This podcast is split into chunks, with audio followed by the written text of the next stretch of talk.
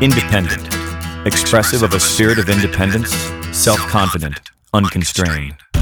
Welcome to Independence Day. My name is Joe Armstrong, and thank you very much for listening to the show that examines the changing face of the music business and the people who are doing the changing.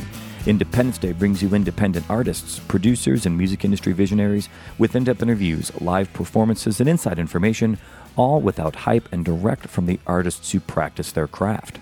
This week on Independence Day, Susan James. $10,000 was the utterly random guess a young Susan James gave to a circumspect fan at a California Bay Area show when he inquired just how much money it would take for her to make an album. At that point in her career, James had finished college, been bitten by the songwriting bug, and was kicking around Palo Alto playing shows. She'd fallen into a regular gig at a bar and had started to build a small following, but her path forward wasn't clear. That shy fan turned out to be Burrell Smith, an early engineer at Apple who'd made a fortune designing components for the nascent Macintosh computer. Smith showed up at one of James' shows soon thereafter with a bag containing $9,999 and shyly gave it to her. Ample funds for her to launch her career with her first record. Five albums and numerous international tours later, James is still at it, crafting songs in the rich tradition of California psychedelic folk rock. But her new album, Sea Glass, represents a major leap forward in sonic exploration for James. Eschewing her principal instrument, the guitar, and composing on the piano forced her into a decidedly uncomfortable but inspired position, and the results exemplify her courageousness as an artist. Lyrically, a pair of songs with nautical motifs allow James to explore themes of conservation, both emotionally and ecologically. Sonically, Sea Glass creates an expansive realm by utilizing a diverse instrument palette. Along with the standard issue guitars, bass, and drums, marimba, strings, harpsichord, and layered Leonard Cohen style female backing vocals combine to make the album an orchestral pop masterpiece. The 10 songs on Sea Glass are flower power music for a new, complex age. Welcome to Independence Day, Susan James. Hey, Susan. Hi, Joe. How are you? I'm excellent. How are you? It's a beautiful day in Southern California. It is hot, but uh, that's what we like. No, here. it's summertime. It's the end of summer in Southern California. If people, you know, I, people complain. I feel like I give them one set of complaints. I feel like you can complain about the cold or you can complain about the heat, but you can't complain about both. You know I'd what I rather mean? complain about heat. I you- think because oh, you, you- can yeah? you can cool down faster. But when when you're Go ahead. when you're when you're cold, I don't know. It takes me longer to warm up if I'm freezing cold. Yeah, so I'm, I mean, I'm, I'm, I'm in the I'm opposite where I'm side supposed to be. Yeah, Are you I'm- where I'm- you're supposed to be? Yeah, I I, am because it's are. hot. It's hot weather. I like hot weather. I have no complaints. You know, I, I spent years with ice scrapers and snow salt and shoveling and falling down. That's and all that stuff. I'm done with that stuff. yeah, yeah. Paid wind, In the wind. lots of wind. Yeah, it's just cold. I hated that stuff. I feel like I was on Hoth. In any case, I like to visit. Oh, you yeah. know the snow, but then I like to be able to leave and.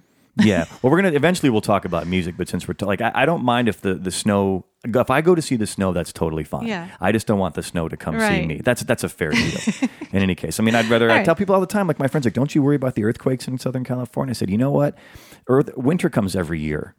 Earthquakes few and far between. Yeah, it's like lightning. Yeah. Sort it of. comes, maybe it'll hit, strike Yeah. you, but you know, not whatever. worried. Not worried about those sorts of No, things. no. In any okay, case, we've talked. We've talked about the weather. Let's now move on to now music. that we've got that out of the way, uh, you are Los Angeles-based singer-songwriter. You've got a brand new album called Sea Glass, which is getting a lot of buzz. So congratulations for that. you. I mean, a lot of people are talking about it, and that's like the thing in music nowadays. And I guess it always has been. You got to get people talking about it before they even listen to it, you know. And if they listen to it, then they talk about it because that's we're in this weird place There's the one now. last step that really has to happen in that sequence. Yeah, well, the way have to buy it. Well, totally. Well, buy. What is this buy you speak of in the industry now? I need the buy. I Yeah. need the buy to survive. Yeah, and well, right away. I mean, I'll just tell people right off the bat. Or bat. just for my music to survive. You know, like I can go get a job doing whatever, you know, Yeah. packing boxes at a box store or whatever. I don't know what. Yeah. But, you know, I mean, for my music to survive, I need people to Yeah. buy it. You know. so Susan James music. It's for sale now here in the states. It's uh, It's on sale as we speak. but internationally it will be available October. I think you said. October 16th. Okay, so that's Yeah. coming up pretty soon here. Yeah, yeah, excited about that. It's then you know uh, UK and Europe um, and uh, rest of world. Yeah. It'll be you know just that added. Yeah. You know, So, well, first of all, rivers flowing. yeah. Uh, First of all, congratulations. It's Thank such a monumental. I mean, I know what it's like. I've made records of my own. I've produced other Yeah. people's records. I've been part of numerous releases and it's such a huge undertaking, especially if you're doing it on your own. I mean, even if you aren't doing it on your own, it's a huge undertaking. You know, Yeah, yeah. it can take months of your life, sometimes years, and Yeah, blood, sweat, and tears and toil. So tell me, you know, there was this is your fifth album, I think. Yeah. Okay, but there was kind of a break. Like, like was there a long break between There some? Because I'm looking back at your your, your catalog here. Like Yeah, you had a- there- records in the '90s, and then you skipped some years. There was a child, which was Ah, like okay. a, an album. yeah, First, you know, the idea, then you know, you conceive the idea, Yeah, and yeah, then um, no, but um, yeah, I, I, you know, I up until you know probably my sixth month of pregnancy or so, you know, I had been touring and performing and running around, you know, not just here in the the U.S. but in Europe and so on, uh, in continental Europe and and um, and I was tired, you know. I mean, I just I was tired and and um I don't know, for better or for worse, I I I, always did things sort of independently, you know. I I didn't have a manager. Uh, I didn't have a label, which is uh, how this is today. Um, and it's very difficult, you know. I I, I um I look back and I kind of regret that a bit. Uh, if I had any regrets, because I really could have used some help. Um, I still could use some help, but um, it's because it's a lot. But and you know, uh, but when I became pregnant, I was like, you know what? I've I just I want to be there, like you know, just mentally and emotionally, hundred percent, and be mama for a while. Yeah, yeah, yeah. And um, you know, I, could have easily take you know bundled her up and taken her on the road, and it would have been about you know my art and my music, and people do that, and that's great, you know, and and everybody's decision is the right one for them. Um, I personally felt, for me, I, you know, music takes a lot out of me, and it, Yeah. and it takes a lot to write, and it takes a lot of energy to do, and just to prepare for a show, and mentally, you know, like, it, I, it, it sort of is all encompassing for me, and so for me to have a, a, a little one there that's like, well, no, I need my milk now, I need you now, Yeah. and you know, I, I just. I didn't want to have to split my um, psychic ener- my my energy. You know, I, I wanted just to f- give you know at least just the first five years. I think are really important, and then like Yeah. you know, and then they're on their own. No, and it's like you're on your own kid. they grow up so fast. You know where the fridge is now. Go get it. No, Yeah. but um, I I just feel like those, like you know, especially for the the mother child bond is really important. So I I I've decided to just to kind of step back a little and do that, and um, you know, it was it was a big decision, you know, and and some people are like, oh my god, why are you know the, you- you're going to lose your momentum, you know, and people will forget about you, and you know, there was all these, you know, uh, you know, caution signs along the way Yeah, to yeah. that. But I, I just sort of felt, you know, I had this real hippie, you know, attitude toward it. You know, I was just like, well, man, if it's meant to be, Yeah. man, it'll happen. You know, it reminds me. which is stupid, but you know, that was me, and I was stupid, No, and no, I no, am still kind of naive. well, we're all so- learning, but it, it Yeah, reminds me of definitely. a, reminds I'm still a student of. reminds me of a all story. this. BB King, uh, the great BB King. Uh, there was a fire at one point, and he had to run out of the house, but he left his guitar behind, Lucille. And everybody outside the music business thinks there's like one Lucille. There's like one guitar that he played his entire Yeah. career, but he actually had, and maybe that was the one at the time, right? His fame is his guitar, and it's a very, very personal relationship one has with their guitar, one with Absolutely. their instrument, regardless of what that instrument is. And but he's like, well, you know, what, you know, don't you feel bad about losing your guitar in the fire? And he's like, man, I'm thankful to be alive. And he said, you know, there's, there's, there can be many Lucille's, but there's one BB King. And the point of this thing is Yeah. tying it to your thing. Like your life should, your art should follow your, your life around, not Yeah, the other way yeah. around. You know, it's like people get their priorities screwed up. And when you, you get into the, like the meat grinder of the music business sometimes, like people who, like when you get a lot of success and then the art starts to drive their life, and that's how they lose sight of the things that are important. Their priorities get kind of mixed up. Yeah. you know, and having a kid, having a child, I think that's that's just about the most important thing you could ever do. That's the most responsibility you can ever have. You're accountable for someone's entire life. So kudos, you know, Thank you. for Thank making the choice that you did. Well, one would hope that you know the ty- with the type of music I do, you know, um, it's not based on me um, being 18 and wearing Yeah. a skimpy outfit and doing a Vegas style show. Although that would be really interesting. There's your next record. Uh, Right it's-. No, it's not going to happen. But you know, uh, my music isn't doesn't rely on on uh, those things and those demographics and this and that, you know, what have you. So, um, you know, hopefully, you know, the people that like introspective, mature music will Yeah. find it somehow. You Yeah. know, um, seems to be happening. You know, Yeah. uh, and I'm really grateful for that. I, I and I, I'm really thrilled. Um, but yeah, it it's uh it's tricky because you you you hear from people inside the business that you know it, you you got to keep um emitting Product. yeah um some sort of something yeah and and uh i think honestly that if i hadn't have taken that break i wouldn't have made this album and Yeah. i think this is my best album Yeah. I don't think I would have gotten to this point. I don't think I would have had the epiphanies I had. I don't think I would have had the time to reflect on what I'd done in the past and and you know eh, been able to enjoy just the you know having gratitude yeah. and and and um I don't think I would have been able to really honestly face myself and look at what I'd done and said Yeah. to myself, that idea kind of sucked. That was smart. Yeah. That was an interesting song, but you should have developed the bridge more. Yeah. Let me let whatever. me let me jump in and stop you right here because I want to give people a taste of what this what this is like. Actually, and we'll come back. We'll talk more about making the new record, how you came to this point, like the blood, sweat, and tears that went into Sea Glass. So I'm talking to Susan James, Los Angeles-based, more or less singer songwriter, but she's professional, tours all over the country, tours all over the world.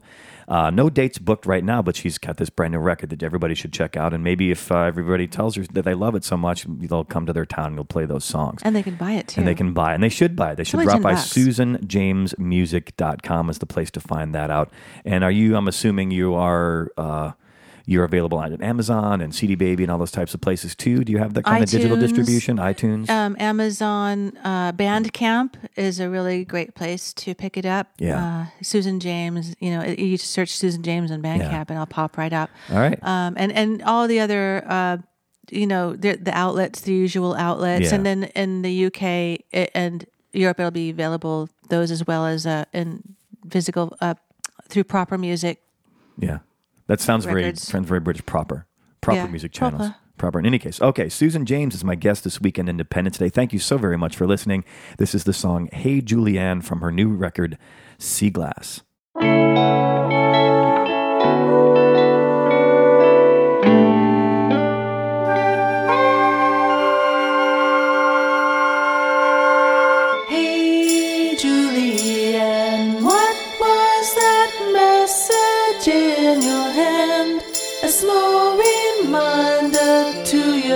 yourself to change your dead end plans.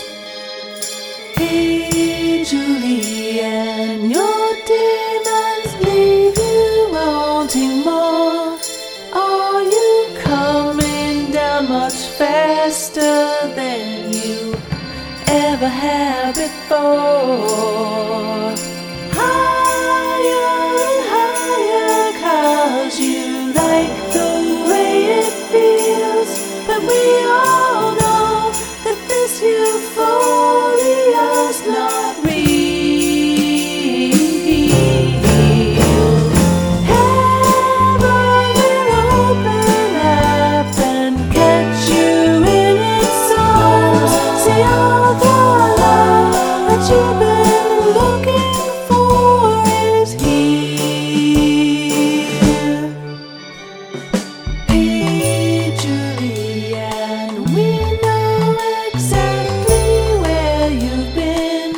Silver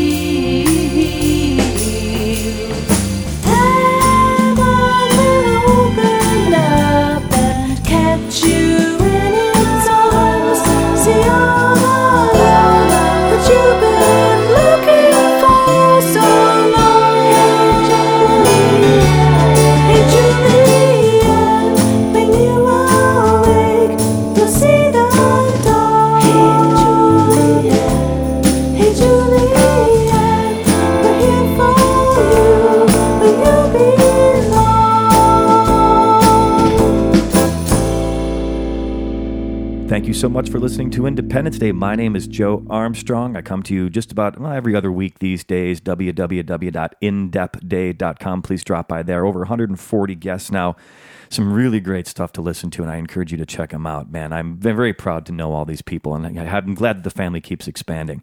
Also, you can follow us on Twitter at IndepDay, I N D E P D A Y. We've got a YouTube channel. I think it's Indep Day videos or music videos or something like that. I should make a note of that so I can tell people the proper link, but it's pretty easy to find. Uh, lots of great videos there. You can see what these people look like, and it's good stuff. We've got some good looking people here. It's Southern California. Everybody looks good, right? Even when they look bad, they look good you know, the ugly people in movies, like the ugly people look good in movies. That's the thing. You know where there's gorgeous people? In Denmark. Scandinavia? Yes, All of Scandinavia? Oh my gosh, it's like the it's like the land of beautiful people. It, Yeah. it, it blew my mind. Yeah. you know, it's like when you're traveling around Europe and all of a sudden you get there, you're like, you know, everybody has like you know this bone structure, like beautiful high cheekbones and this and that, and you're like, what happened here? You know. Yeah. Yeah, I uh, and they, you know, and they all speak English among uh, along with like sixteen other languages. Yeah, Like, yeah, good- which puts us all to shame here because I mean we really should, you know, I, I know that it's not like there where you you drive to the different a different state and you're speaking different language, Yeah. but you know it, it's you know Americans like the study. idea of American exceptionalism, but they're not as good at being exceptional. yeah Unless they mean by exceptional, they mean exceptionally bad in yeah some yeah. things. I did stu- I studied French for a long time yeah. and um, um Spanish in school, but it takes I had to immerse. You know, I can I can be pretty fluent in, in when I go to France, but it takes me about three months. Yeah. to get to that point again. Yeah. So I, it's And I think I encourage everybody out there to do study a, a second language, though. It's so worthwhile, especially if you're going to travel. Yeah. Yeah, well, it keeps you from being xenophobic too, in terms of what.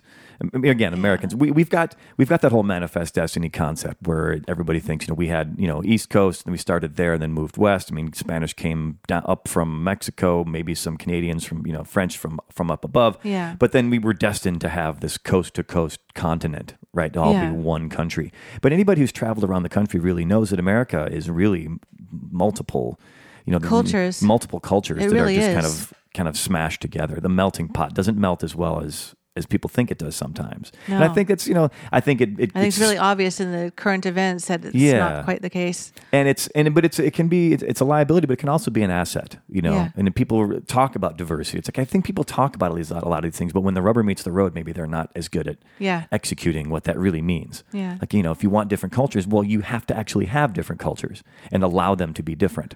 To- To, then have that. Yeah. You know. Yeah. Anyway, we're getting deep into all kinds of social theory here. This week's guest, Susan James. Susan, so nice to have you. Spoken like a true Westerner there. Thanks Yeah? for having me. a Westerner. well, if you were in the South or, you know, like, you know, if you're a particular type of person, you know, you would be like, we have one culture and that's it. And it's America. you know? damn hail.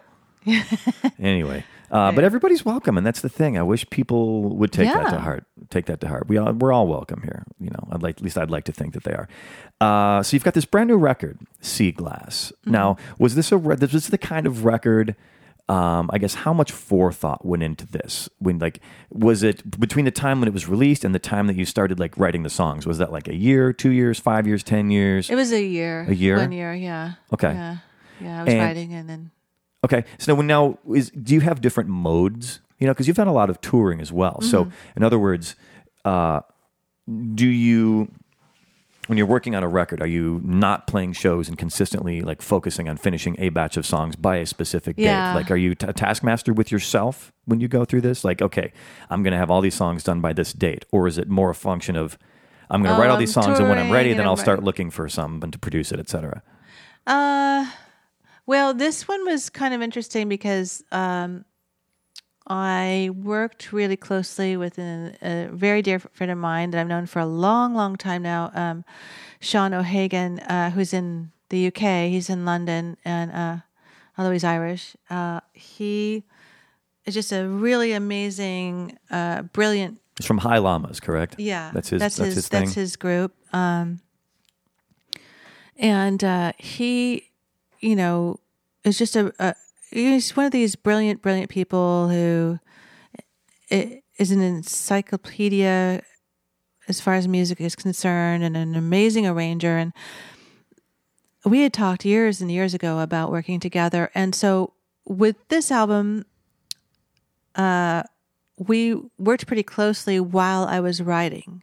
Okay. Okay, so so usually I would. I mean, the last one, like the one I did before this, driving toward the sun, I came with the songs completed, and Okay. then uh, Ryan Ulyate, who I worked with, who was a fantastic engineer, and um, he produced and and um, the songs were already like here's the song, and then we kind of arranged around that. Where this one really like the songs were formed sort of for the most part, but then when we would ta have discussions and he would throw in his two cents, like, oh, I could put strings here and here's a string idea or this and that. And then I would say, hey, well, wait, what if I change this chord here? And then so he influenced based on some of the arrangement ideas how the songs ended up Yeah. being completed. Not every single one of them. You know, like Poseidon's Daughter was pretty, that one was done when I presented that one. It's a song you're going to play later today as well. yeah, yeah. Um, so you know, but but for the most part, this album was really kind of like writing and recording going on at the same time. Yeah. Okay. and- yeah. Yeah. Well, that's the thing. Like the Beatles kind of invented that. You Mm-hmm. know, before you can read stories about how recording was before the Beatles Mm-hmm, broke down that wall between the control room and the studio. Like it was. I yeah, they remember would they'd set up like three or four mics in a room, and yeah, you well- recorded well, and live. men- and well, guys would come down with like lab coats on and like measure out seriously and like measure out where, and they wouldn't talk to the musicians. Like the musicians, like the, if you ask the Beatles, read their stuff, they talked about you know they'd have to load in through the back. You know, they couldn't come in through the actual doors. They'd come in through the back, like almost like a garage entrance, and they'd set up their amps. And the, the, the control room was even a floor above. Like it, was like an operating room or a level. something. Yeah, it's like an operating room. And they'd come down with lab coats, and they'd like have like it was a joke, like slide rules they joke about. But they'd have like tape measures, and they'd be measuring stuff out, and which is important, of course. You know, the physics of music hasn't changed. The way sound bounces around a room is the same, whether you're recording it on a cassette four track in your room with an SM57, or whether you've got you know a giant console and an AMEK desk and Neve Yeah. mic pre's. Anyway, Yeah. Um, but they were mystified by this process because they would the guys would come down, the engineers, and like set up their stuff, and they'd go back in the room behind the glass and like talk on the little talk back. Okay, play the song now. You know, and then they would play, yeah. you know, and they would play the song. It was British, like, or oh, now do it again, lads. And they would do it again. Yeah. And then when they were done, like, okay, now, all right, get out of here. you have to go back Right, out then, the back night. door. Yeah. And you know, when the Beatles got famous, they were the first guys to be like, you know, what's what's going on in there? You know, and they, and they were like, oh, you can't come in here. And And, they're like, well, no- the hell, you, the hell, we can't. We own this place now. We can buy this place. Yeah. So they would then they then they broke down that wall. So go on. I'm sorry. Oh well, there was yeah, and it was probably really kind of like this mystery because like they left and they have no idea what it sounded like, Right. no idea what they sounded like, Right. Until they got this finished product, you know, and Yeah. and uh, you know, that's crazy. And then, well, that became a Okay. thing. Like once the Beatles did that, you know, and maybe other people were doing that too. Of course, you know, uh, Pet Sounds, uh, Brian Wilson, and the Beach Boys were doing something Oh something yeah, similar. Um, that's when it really the the, the, the artist got be, went behind the glass. Yeah, and then well, the studio became part of the. You know, before that point, it was just documenting uh, what was always it was a live another instrument. It became another instrument. it really. became part and parcel to the creative process. Yeah, the, the yeah. sound of something, how things sounded, started to be taken into consideration. Yeah. Right, and then people started doing it at home. You know, through the '70s and '80s. That famous story about Tom. Scholz from Boston recorded all that first record on his own. Pretty much. yeah, yeah. Uh, now he was a mechanical, like an electrical engineer, so he had a lot of the smarts to go behind that. But then, so then you know, in the '70s, it really became a thing, and then in the '80s, and then people really started doing it at home with like cassette four tracks, and then Right. computer devices, and now, you know, with one microphone, well, you can do it on your phone now. You know, bands record albums. You can multi-track Yeah. record on your we phone. We used you know i mean we don't we used a mix of like you know for this album and we have some really nice mics and then we have um you know expensive you know like proper yeah, studio mics and then uh i think some parts and some percussion things and this and that were just recorded either on my iphone yeah. or on like an ipad like whatever like we just like threw different things up threw different devices up Yeah. to get weird sounds and this and that. Like I think on uh on Manzanita, some of when the some of the percussion stuff comes in, that was all recorded in on iPhones Yeah. and weird stuff and the challenge now, got I ambient think, noise in there. you can know? do anything, anytime, anywhere, at any. Yeah. like it's it's a free for all now. You know, Yeah. you've got d- virtual But the instruments same and thing, yeah, you, you know, it's like the hard thing about that though, the free for all, is that there's also a lot of crap being made. Well, that's what I mean. So it's hard to weed through. I think it's really, it's a lot harder for people to find um, something that really, really turns them on because there's just anybody can do it now, and some people shouldn't be doing it. yeah. And, you know, I mean, you know, who am I to say who that is and isn't? But, you know, I know when I was young, we had certain uh, radio stations or um, magazines, you know, physical, actual magazines that you thumbed through that you might look Made at. paper? Uh, yeah, or or like you know maybe your older brothers or sisters had albums that they had that you you discover. So you would discover by people that were like kind of tastemakers, and then you would find out, and you might like a certain type of music or a certain band, and then they say, oh well, if you like them, you know, listen to them, or maybe that band had an offshoot, and then you'd follow that rabbit hole, you know. But Yeah. now it's just so hard for people to find stuff. It's just sort of It's funny. just It's a- it's easy to get down on it, like the the way things have changed, right? Especially for those of us that did it the old way or were part of the old Yeah, I'm paradigm. not down on it. There's right? a lot of fantastic things about it too. It's well, like that's I what I just said, you know, just recording, you know, with some of this stuff has been really fun. We're so empowered now, but as an artist, then the challenge becomes, well, what what should I do? I can do anything. So what should I do, or what can I do? And that that's become overwhelming for me as an artist, as a Oh, really? songwriter. Is I don't, that th- I don't think about that. because like I've got everything possible at my disposal. I mean, th- you know, virtually speaking, you know, I can Yeah. I can have someone arrange strings for cheap and program it. It'll sound no one will ever know the difference, you know, or you know, I can record this whole thing at home.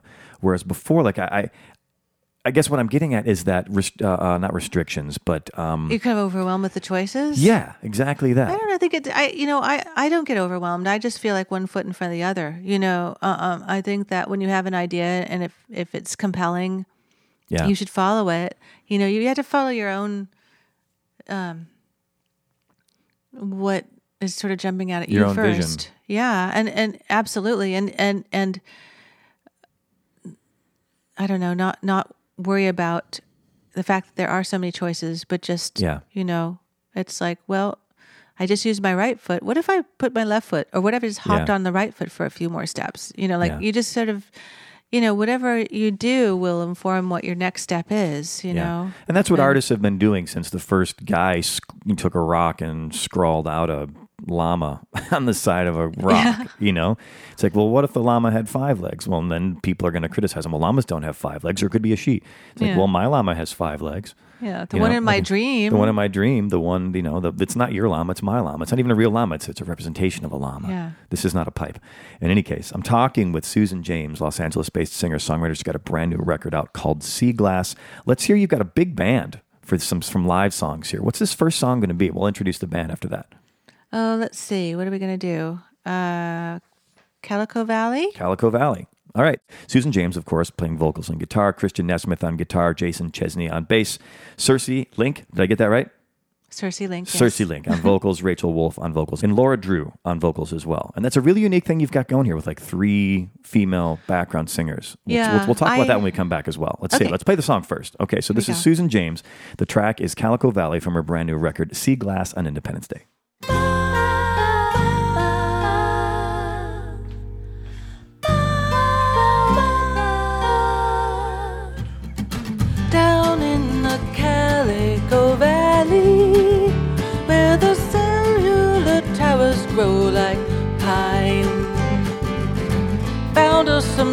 Shelter from the cold acid rain on a highway of old power line.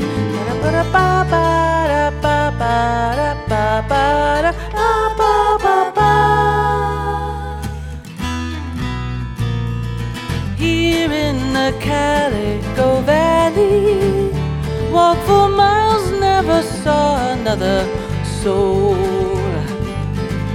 Rivers were poisoned by the company spill, and the workers abandoned their homes. Well, I heard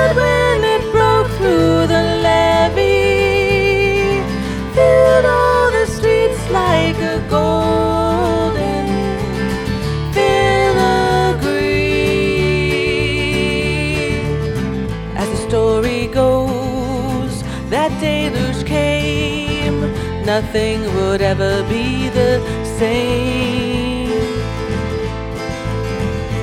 Ba da ba da ba ba da ba ba da ba ba da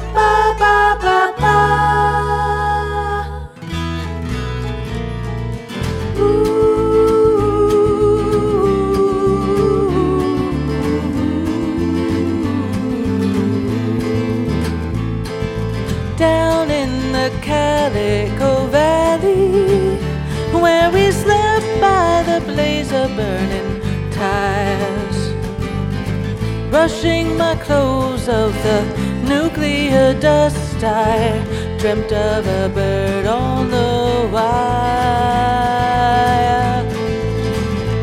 And she rose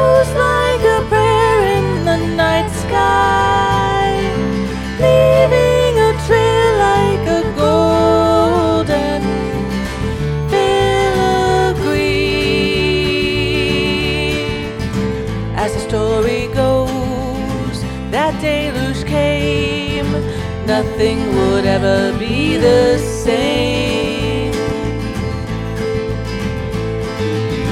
Ah, ah, ah.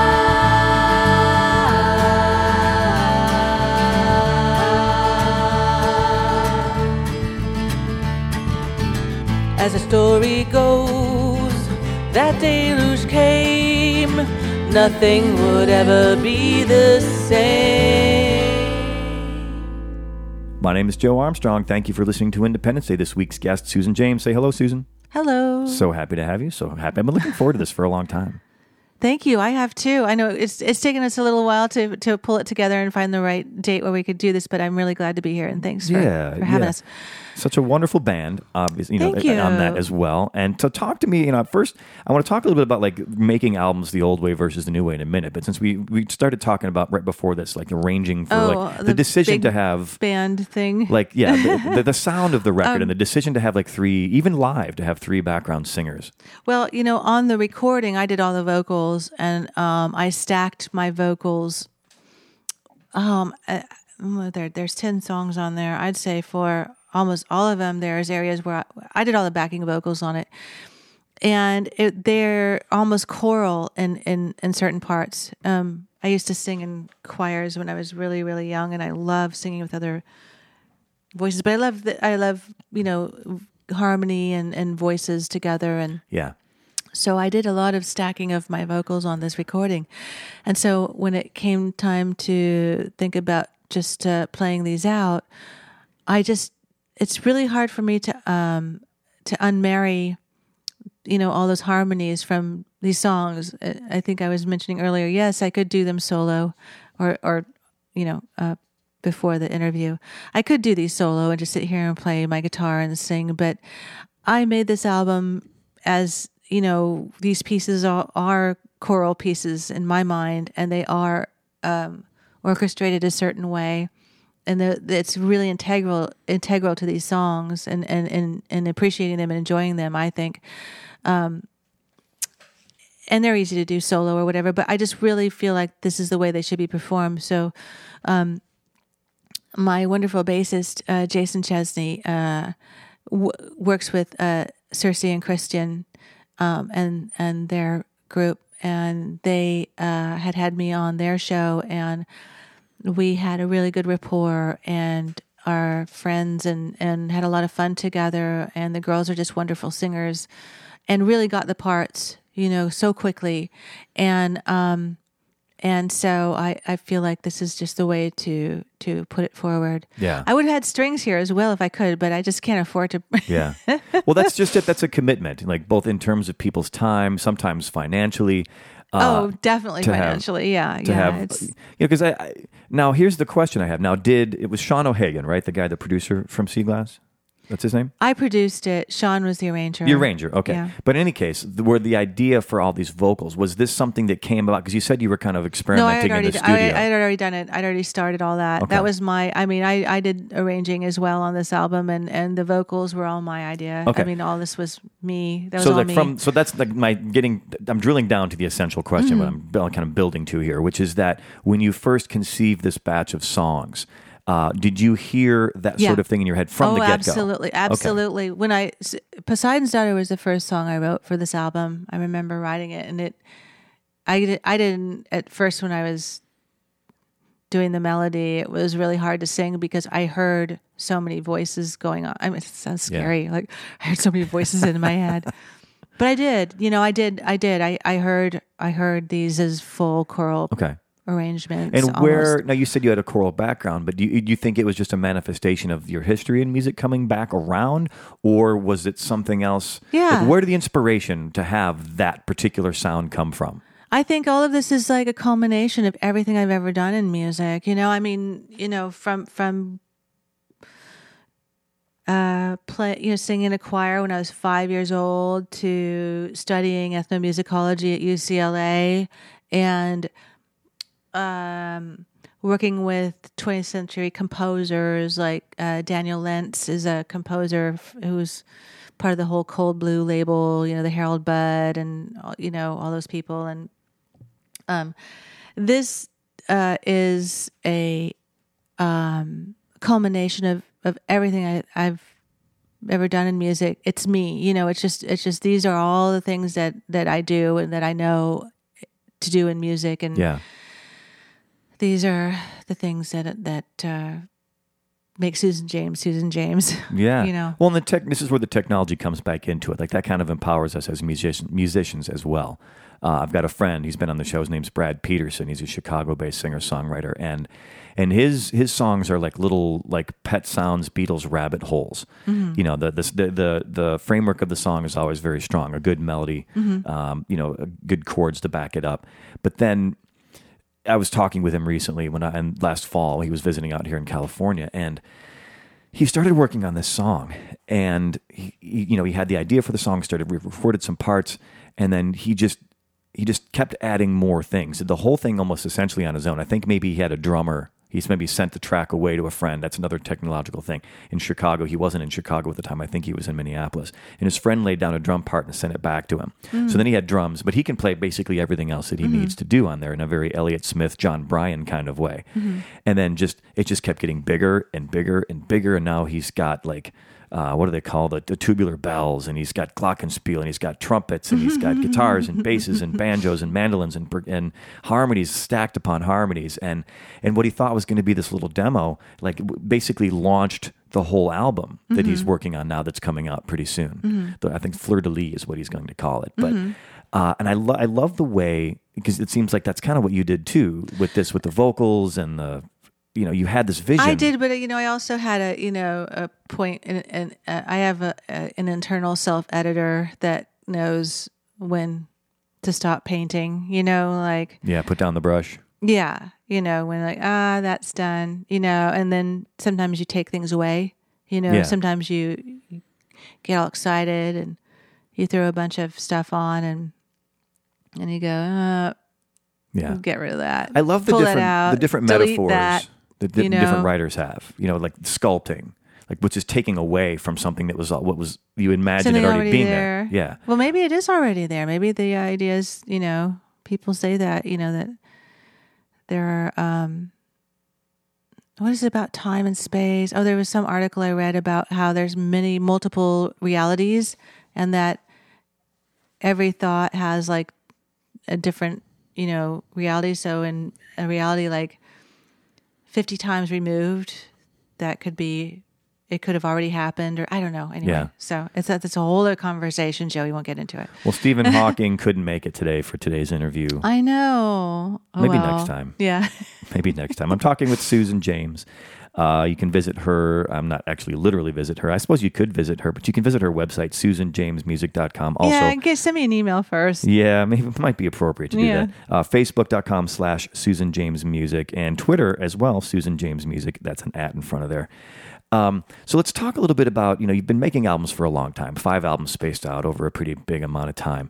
Um, how how are they different? There's actually six, but one never came out. okay. You've got the Yeah. Lost album, It the, ba- the basement tapes kind of thing. It is a basement tape. It literally, well, it's a, it's a, yeah, it's a, a London flat tape, is what it is. Yeah. I But have one of those it's too. Fully orchestrated. No, we actually we did. We went into a studio and did the the bass and drums in a studio. Yeah, I've got a whole Yeah. album that I, I just I would just have to mix it. You know, it was was supposed to be like a band in Chicago that I recorded. We recorded a whole set of songs for a new record, Mm-hmm. and then the band split up, and I never ended up releasing the album. Oh, It's- they're out there it. somewhere. Like a couple things made it onto uh, the the second record. Yeah. Um, but most of it is just kind of just and then sitting you there in a move hard on, drive. and then you're like, "Yeah, I'm past that now, right?" Yeah. I And mean, that's the I funny do. thing, it's I news- feel like I feel like I can't even listen to the early it stuff would right now. totally It's be new to someone who heard it. It would be a totally new thing, right? Mm-hmm. But to me, it was kind of like as an artist, I had kind of moved on from what that was. So it sounds like a different time of my life that I don't particularly want to go back and do, even though I love the songs and I think that they're Yeah, good. it's like, oh, I'm not there anymore. Yeah, you know. I'm somewhere else. I'm Yeah. somewhere else, and I moved to California, and everything changed.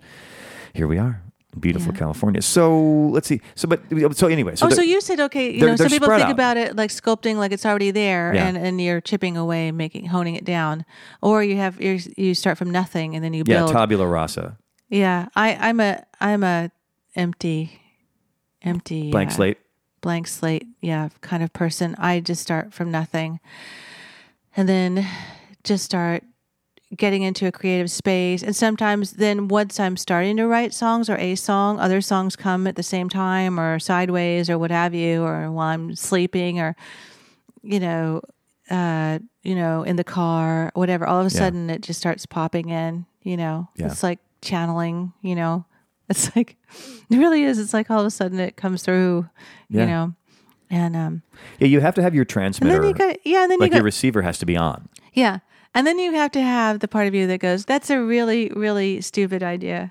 And you have to say, well, I'm going to um, not use that idea or change that idea. So, yeah, sometimes, you know, you, you have to have that part too, I think, where you, but you just feel it. You, you know, you know. Yeah, I think you instinctively know. Instinct, yeah. You can feel when something has its own legs. I mean, I, I to me, it's like I feel like songs are uh, the metaphor I use is like songs are like children, right? Mm-hmm. They have their own lives. They want to live their own lives. They want to be whatever it is that they want to be, and it's their job as Mm-hmm. a, as a as a sentient being, as a song sentience, Mm-hmm. to become whatever it is that they are going to be. Now, they could be a few different things, you know, because there's nature versus nurture, but the songs essential element or essential you know likeness to itself has its own thing and always will right and so my job as the parent of that song is just to see to it that it it reaches maturity right and that's mm-hmm. how i tend to view it and some kids are bastards and it takes a lot of wrangling to get them to be oh, yeah. Some are, what it is some you really be. struggle with. and then some just show up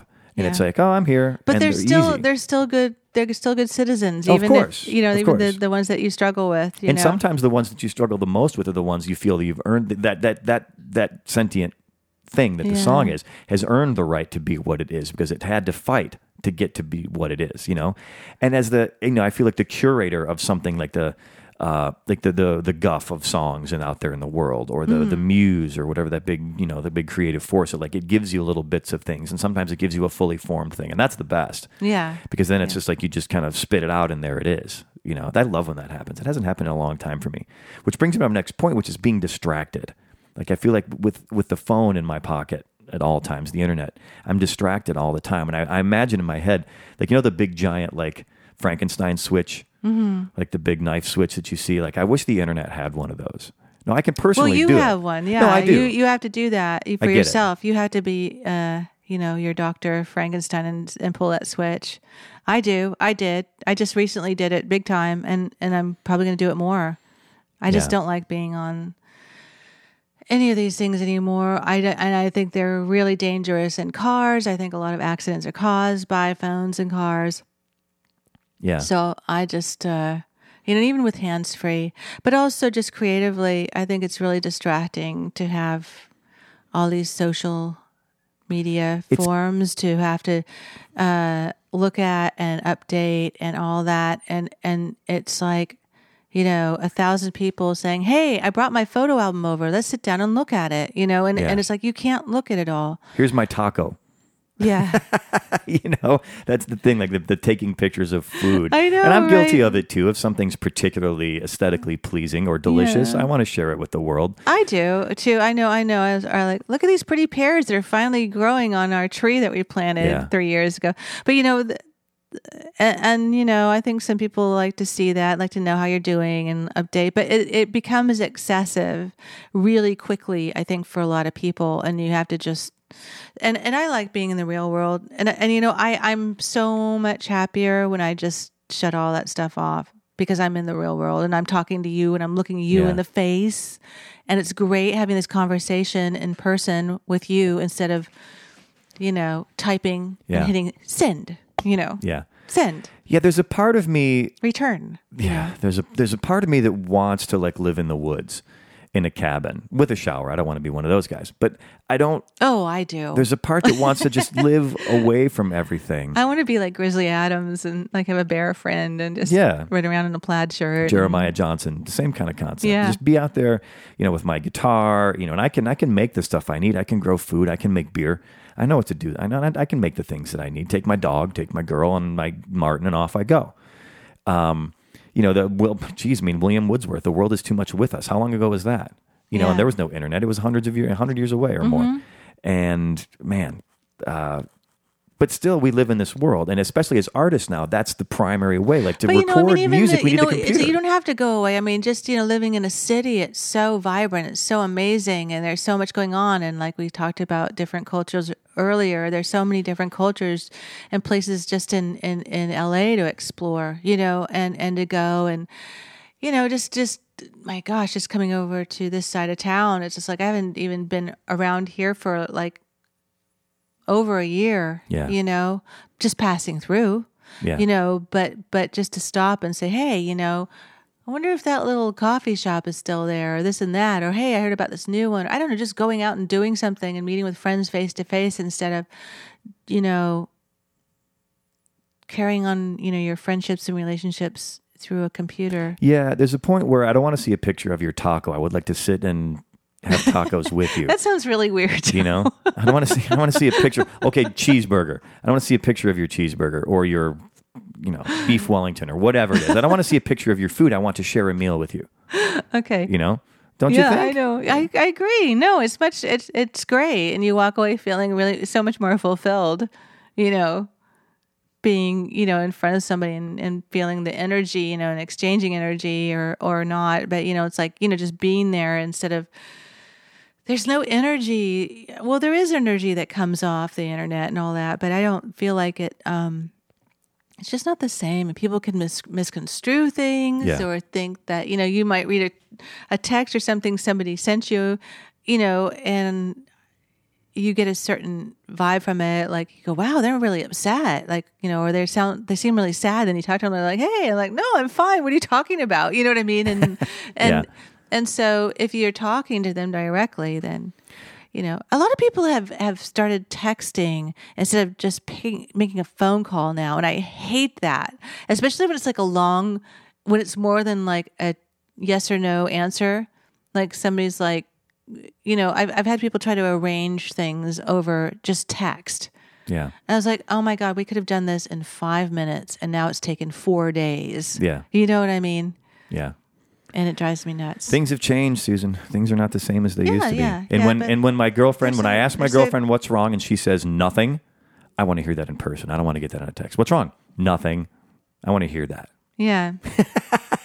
or maybe joking. you do. You can just take it at face value. Well, look, you see, look, I, I have proof. You said nothing. You said so nothing. Everything's cool. No you worries. typed nothing. All right, You put right. it in writing. Uh, let's let's take a step back. Let's play some more music here. We've dragged all these instruments out. We've dragged all these microphones out and cameras and stuff. Even dogs. Dorothy June's going to make a cameo in one of these. And uh, what's this next song going to be? Uh, Poseidon's daughter. Tell me just a little bit about this. You've been mentioning it a couple times as we've gone through this interview. What's so special about this song? Well, um, not much, I guess. No, I don't know. It's special to me. It, it was the. It's the first song on the album. It's the first one that was written for the album. Um, there are a lot of stacked vocals, and it's great to have uh, Circe and and Laura and Rachel here to help me. You know, um, do this live and um it's sort of a, a it's like a, a fable. And uh, I don't know. I guess we should just play it and Okay. Let you see if you think it's special. Sounds like a deal to me. Okay, so Susan James, the track Poseidon's Daughter from her brand new record, Sea Glass, on Independence Day.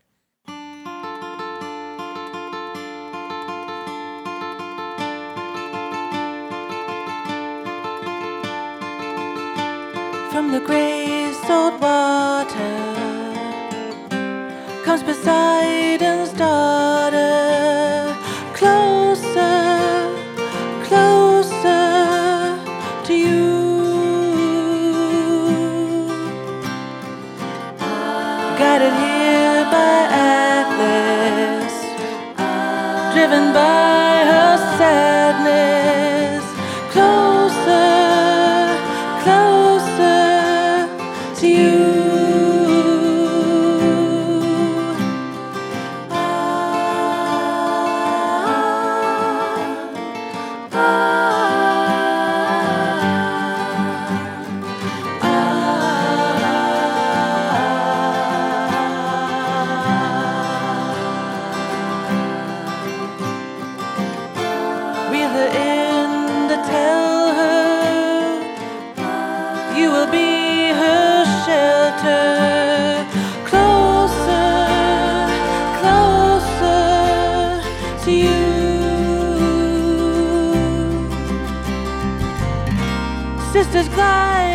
ancient ships through the tin can waves.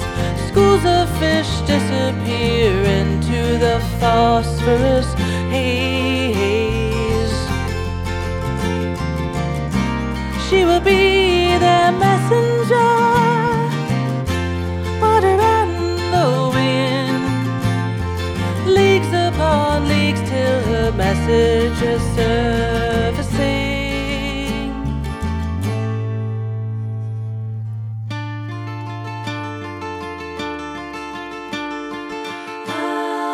Plastic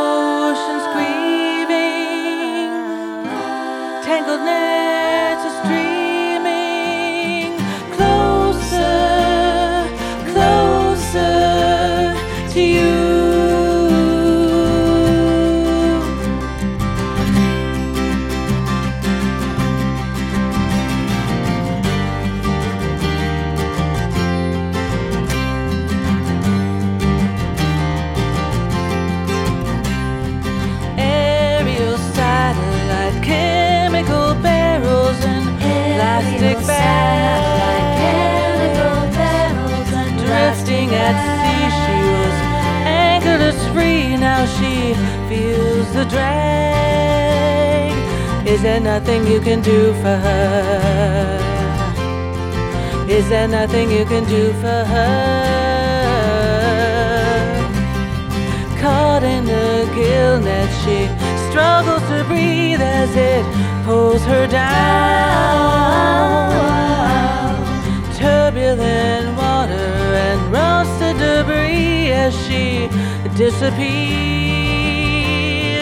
Is there nothing you can do for her? Nothing you can do for her. Is there nothing you can do for her? Nothing you can do for her. Nothing you can do for her. Nothing you can do for her. Aerial satellite, chemical barrels and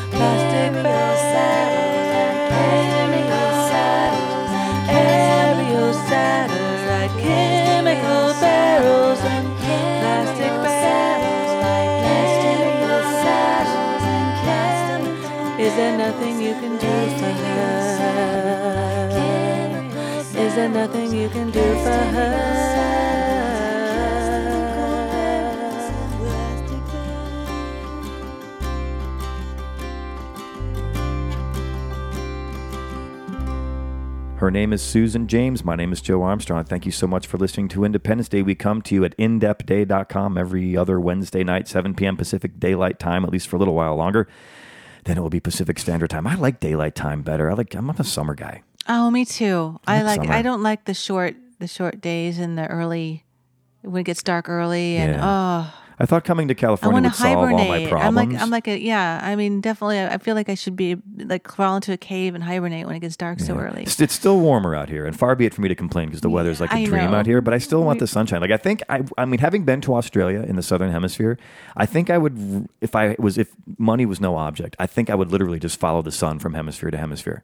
I would That'd have, be I would, I would have literally, I would have eternal summer for the rest of my life. I would never, maybe a little bit of fall, but I would never see winter, and maybe just a touch of spring for every year. I just go to Brisbane or Melbourne or Sydney and spend. I've never been to Australia, and I really, really want to go. I've just heard so many amazing things about It's it, and I have friends from there, and I just, yeah, I, I hear it's just a, a Culturally, it feels like a cross between England and Southern California.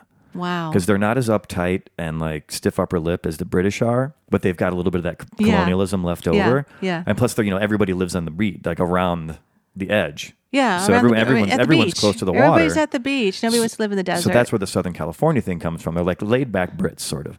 And Their it- whole terrain is so crazy, though. Yeah. I mean, the outback and all the crazy it's huge. poisonous insects and crazy things they have there. It's just a fascinating place. Yeah, highly recommended anybody to check it out. So we've talked about so many things. Let's talk about you've got a you've got a crazy origin story, and I'm sure you're tired of telling this to everybody. The story about getting a big pile of money. Was it your first album?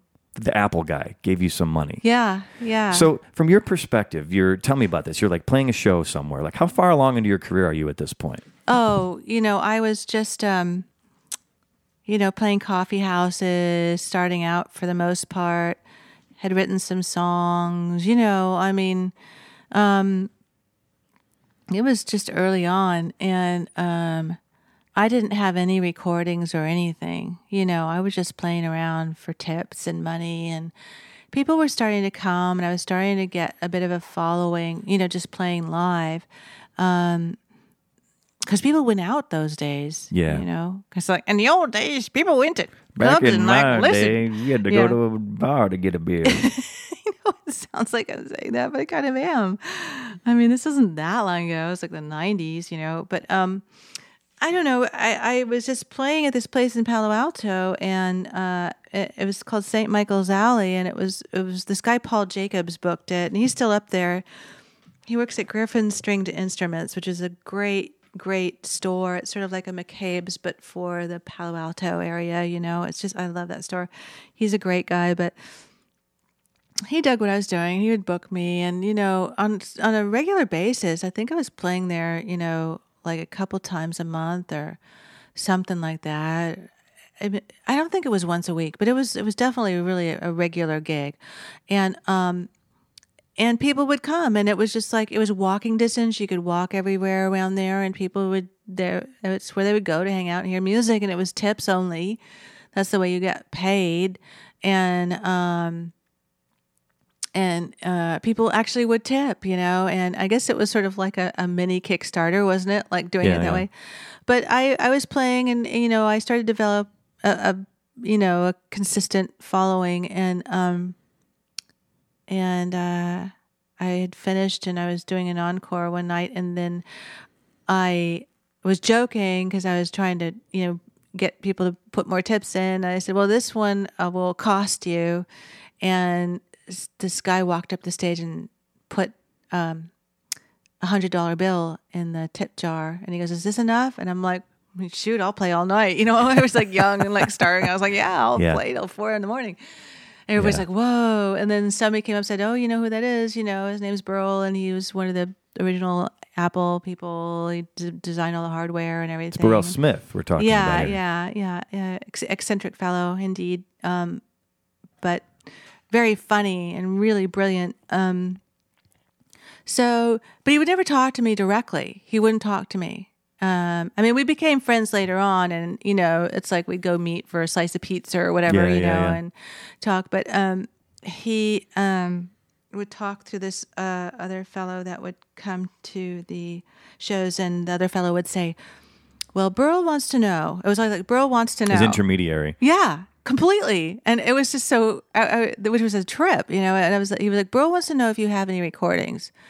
I was like, "Well, no, let Burl know that I don't have any recordings. You know, this is kind of it. You know, but he's free to tape it if he wants. I don't care. You know, he, it's fine for him to tape the show, and, he, and like next week, week I'd play or whatever, and he'd go, "Burl wants to know how much it would cost to do a recording."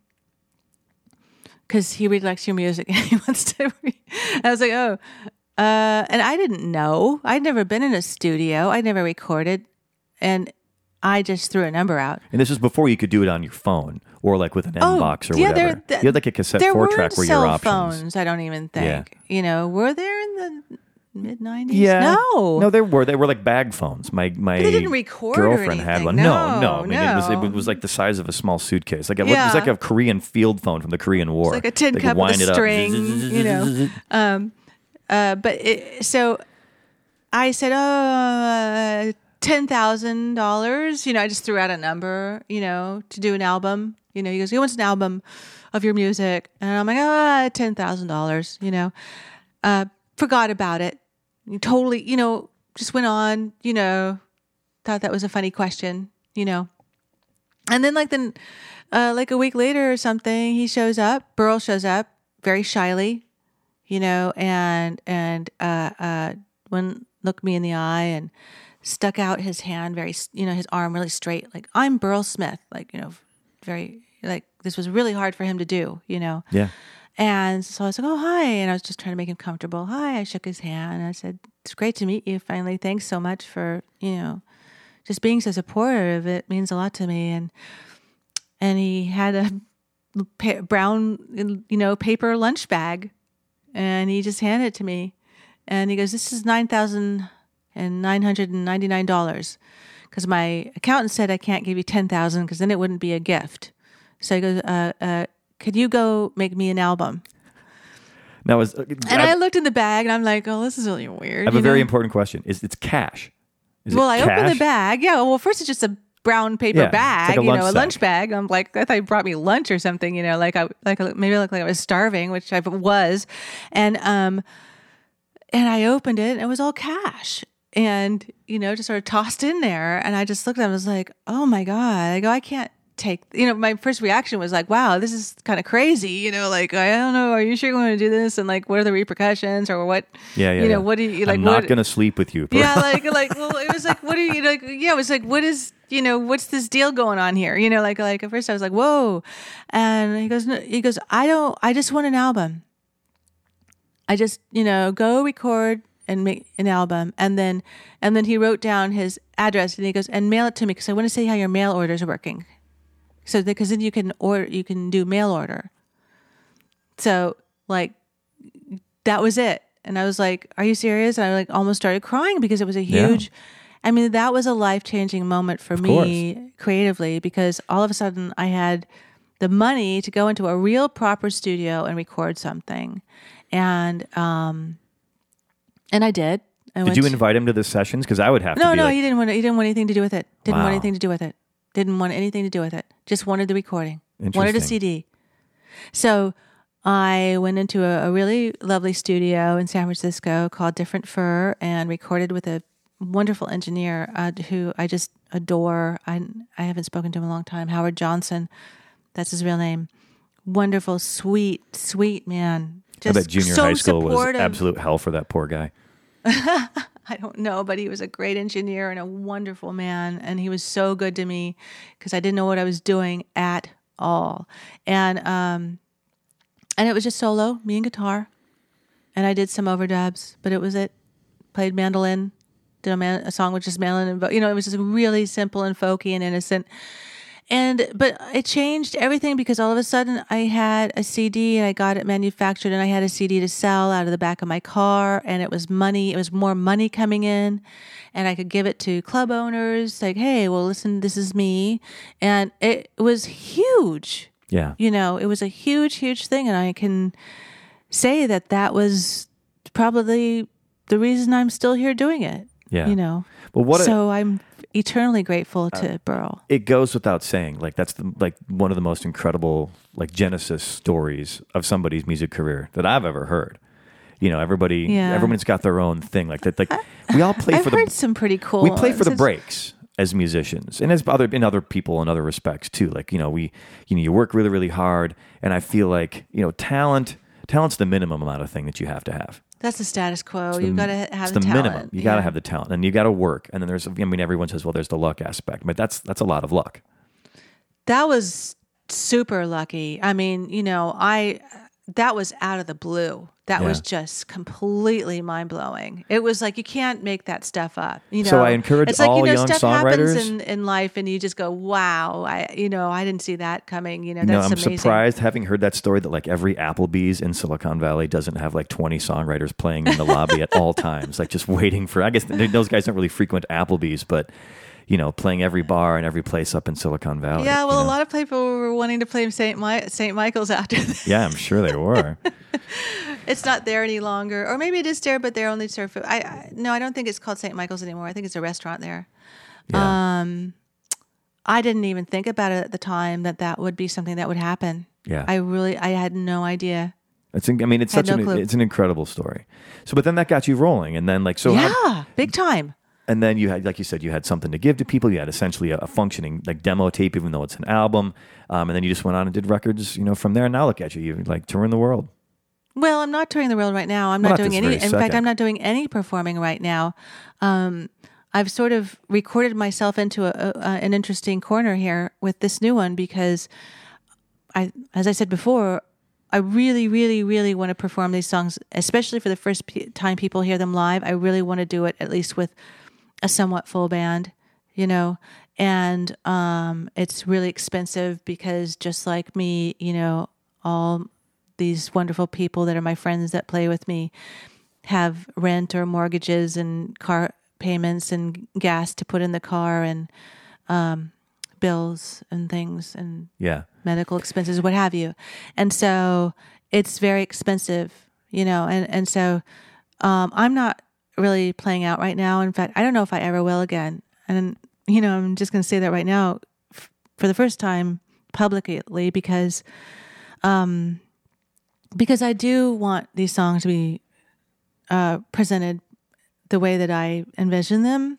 And I can we still record and I can multi-track and I can do these things.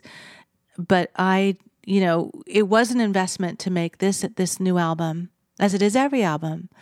And if I don't at least sell or make a certain amount from the recordings themselves, then I, I just it's going to be really hard for me to play live and, and Yeah. break even. I, I'm already in the red making the album. I've got to make that back first. Yeah. Um, you'd be like XTC. You know, they toured and toured and toured until one of those guys, I forget which one of those guys, like couldn't deal with performing. He had like debilitating stage fright. That was his problem. Yeah. And so then the XTC became a studio band, or the Beatles. We referenced them before. At one point, they were just like, "Okay, we're not we're not playing shows anymore. This has gotten out of hand." Yeah, I love playing live. I would love to. I, I'm, you know, I'm not in a place where I um, draw enough people to um, make a show like that worthwhile right now. You know, if I could sell out like the Ford Theater or something that size, it doesn't have to be big. Like even a, a, a 300 seater, but I can't even do that in LA right now. Yeah. Can't. You know, the the industry's fragmented that way, and we kind of touched upon this a little while ago. I've been offered a is- show at McCabe's, and Oh, I may should- do that. Oh, you should do that. Um, yeah. You should definitely do that. Cause, I mean, I know people who've been trying to get into McCabe's for years. If you've been offered one, Oh no, I'm really grateful for that, and and I want to do it, and and if I do it, it would probably be in January. I just um, I I have to I had to sell it out to make it worthwhile. It's scary because I'm like, will I or won't I? You know, I, I just don't know. I mean. If, if people re- respond enough to what we're doing here, letting people know about the album um, in various ways, and, Yeah. and thank you for having me on and sharing it here. yeah. Um, well, we've got a whole other see. song. I stopped. So Don't start wrapping things up just yet. We've got some more music. What's we're this? going to do a cover song. Okay. What is this? We're going to do a song uh, by Left Banke. It's called Walk Away Renee. I think this will be very, very familiar to people once they hear yeah, it. I didn't even have to say the title. Fantastic song. Okay. Once again, Susan James on Independence Day.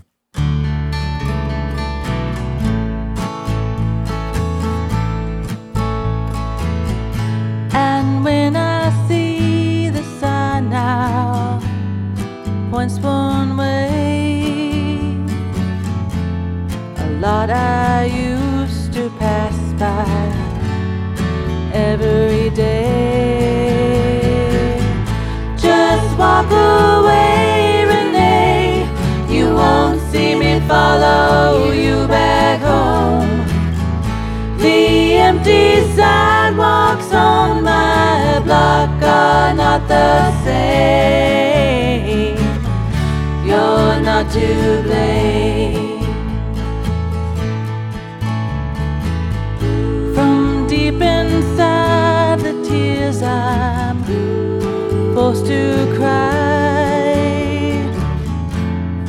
Deep inside the pain I'm forced to hide.